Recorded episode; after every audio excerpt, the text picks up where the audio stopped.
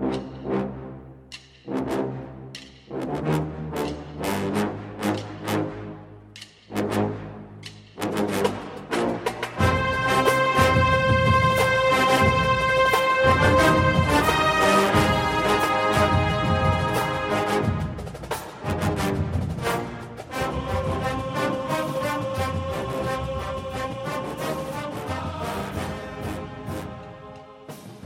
Good morning, Bucknutters. Welcome to the Bucknuts Morning Five here on Wednesday, January 16th, 2019, here in very chilly Ohio. I am Dave Biddle.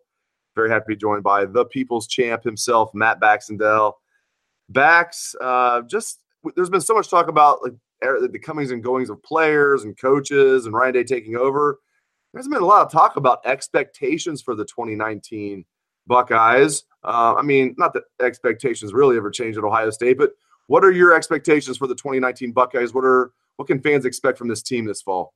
Well, you hit it on the head, Dave. The expectations don't change. The standard is the standard. Ohio State is expected to win every freaking football game, and especially every game against that school up north. That doesn't change because you have a new head coach. Period.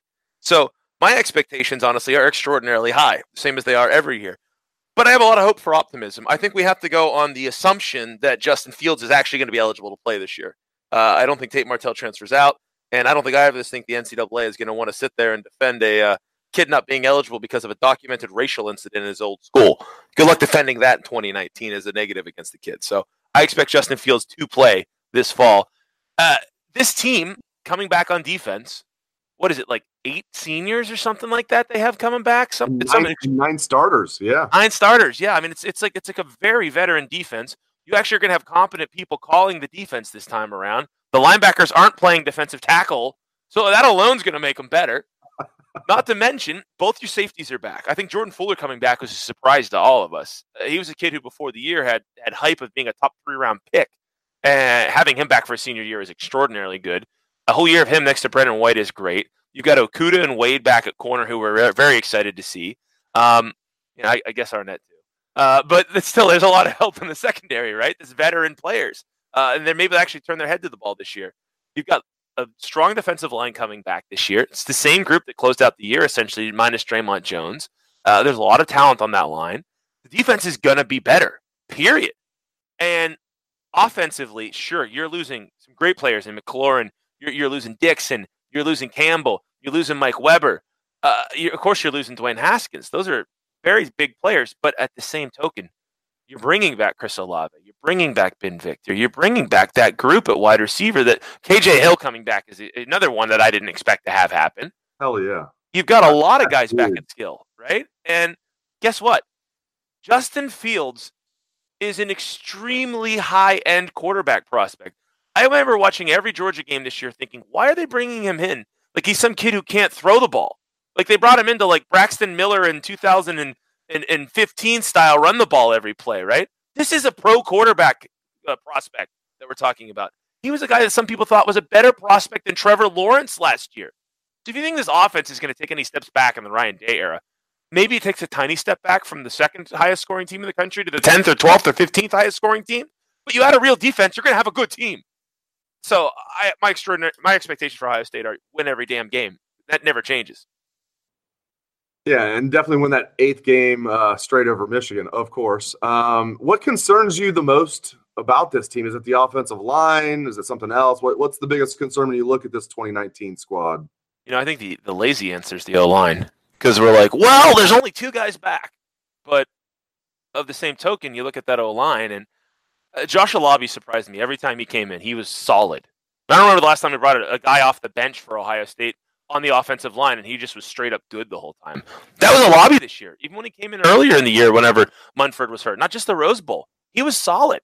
And there's a lot of talk about Josh Myers. He's one of the highest rated offensive linemen ever to come to Ohio State. A lot of people said he was ready to play this year already. You've got Branden Bowen hopefully healthy again this year. He's a contributor you're going to plug right back in on this line. There's some pieces there. So I'm not that necessarily concerned about the offensive line. I think we're going to find out in spring who some of these guys are, but you know, what if Nicholas Petit Frere is as good as his recruiting rankings turned out to be, right? He could be a top end guy. So my big concern, I think, is going to be whether the culture shift is significant enough that it it messes up with the way that the program is going. And by that, that probably isn't the best way to put it, but you knew what you were getting with Urban Meyer, right? You knew exactly what was coming with an Urban Meyer football team. We don't yet know what a Ryan Day football team looks like, even though we saw three games of it this fall. That was still Urban's team with Ryan kind of shepherding it. So my biggest concern is just to make sure that the new staff gels, that the players' expectation levels are set correctly. You know, it's it's a first year with a coach, no matter if it's essentially the same program. You're only bringing back about half the coaches. You've got the same back end staff watching this staff gel and watching Ryan Day as a head coach figure things out, I think is the biggest concern this year. Because while he's certainly the right guy for the job, in my opinion, he's never been head coach before. And, you know, is Ryan Day in a game where his team is down by two with 245 left and two timeouts? How does he handle them? You know, those those little things. So I, I think just how the turnover affects the program concerns me more than any personnel aspects this year especially considering how veteran this team's going to be on defense. When you look at this team, I mean, what excites you the most? I mean, you, you touched on Justin Fields a little bit, so elaborate on Justin Fields. We're all going to presume he's going to be the starting quarterback, and Matthew Baldwin's going to be the backup. I know they really like Matthew Baldwin as well, Bax, but uh, you know, you just talk a little bit about Justin Fields and what excites you there, and, and just what excites you about this team in general this coming season. Well, certainly the, the, the change is exciting. You know, I wrote this in the bucket this past week, and uh, I don't I don't want to say I'm happy Urban left because I'm not. Urban's spectacular, but you have to wonder after the last couple years on offense with his hiring of Ryan Day if the offensive game hadn't bypassed him a little bit in college football, where he was once a revolutionary. He was turning a bit into a CEO and a dinosaur when it came to offensive style. This is Ohio State program is going to move right back to the forefront of innovation on the offensive side of the football, while staying on the front end of it in terms of personnel, how they handle their players, recruiting. The the Marotti program is as good as ever, but you have a guy at the helm of the program now who is, if Ryan, uh, this is going to probably seem, you know, hindsight being twenty twenty. Ryan Day was the head coach last year at Ohio State. Dwayne Haskins starts over JT Barrett, plain and simple, right? That's the new modern coaches, and I'm excited to see that mindset translated to the program because as great as Urban was, Urban had certain things that we all came to recognize that hey, you know, Urban's to he's to run the quarterback up the middle when he's worried. He's to do this, he's to do that. We don't know that this year, and that means in many ways Ohio State is going to be harder to predict, harder to anticipate for opponents. That has me really excited because if there's a program in the country right now that's on the quote cutting edge of things, so is you. And if you, as we've seen in the past, when you have a program that has a cutting edge schematic advantage, a cutting edge sort of offensive mindset, and is able to recruit these utterly elite athletes like you see at Ohio State, at Clemson, at Alabama, those places, you can win the national championship every single year not to be confused with a decided schematic advantage, Charlie Weis, Notre Dame era. Um, famous last words. We're always going to have a decided schematic advantage, uh, you know, except when you play uh, pretty much any team that is not a service academy. And that was back when the service academies weren't very good. Like, I was, you know, now the service academies, uh, Navy and Army especially, really Army. I mean, Army's really taken over the best of the three. But talk about famous last words. Charlie Weis dropping the we'll always have a decided schematic advantage over every team we play. No, you, you know won't. what Cheeseburger didn't know about that, Dave? He came in from the NFL to college and didn't realize you only got 20 hours a week to work with these guys instead of 60 hours a week to try to out scheme everybody for every little thing. it totally blew up in his face.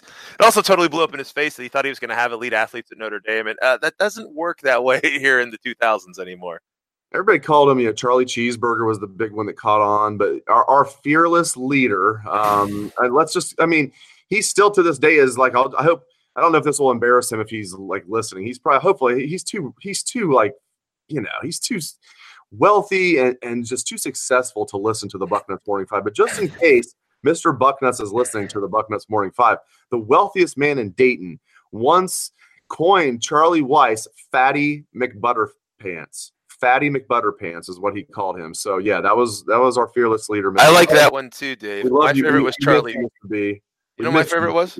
What, Mr. What was B had a great one, but my favorite one was Charlie Frontbutt. Charlie Frontbutt. I, I, you know, I'm I'm partial to Fatty McButterpants because you know, least it sounds like something like a junior high kid would do, but but uh, Mr. Bucknuts did it, and it absolutely worked for him. Hilarious to this day. All right, before I let you go, um, speaking of this day, Ryan Day's new staff, uh, it's finalized now. Uh, when you look at this, um, you know, just the entire staff together. What, what's your uh, what's your grade for this staff, Bax? What uh, if you had to give an A, B, C? What, what are you giving this uh, staff that Ryan Day put together? I can't cop out and go with a TBD, right? Um, no. no. um, from what I know today, I'd give it a solid B plus to an A minus. But honestly, I say that because I like a lot of the individual parts of it.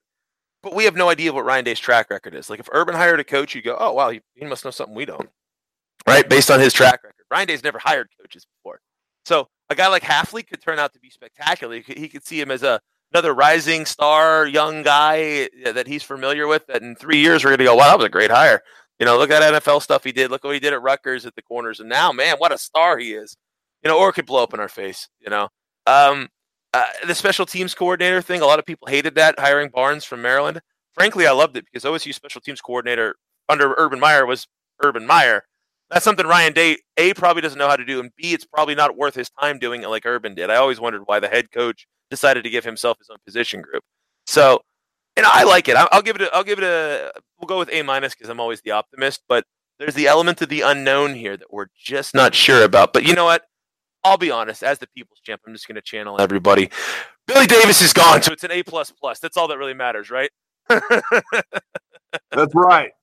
He's now uh, wreaking havoc for the Arizona Cardinals, who hired a guy that wasn't even successful at Texas Tech as their head coach. Nice work, Arizona Cardinals. All right, great stuff out of the People's Champ, Matt Baxendale. Really appreciate it. So you can catch his column every Sunday. It is the bucket, of course, must read material. I am Dave Biddle. Thank you to all the listeners out there for tuning into the show. I appreciate it. Hope everyone has a great day. Let's hear that Buckeye swag, best damn band in the land.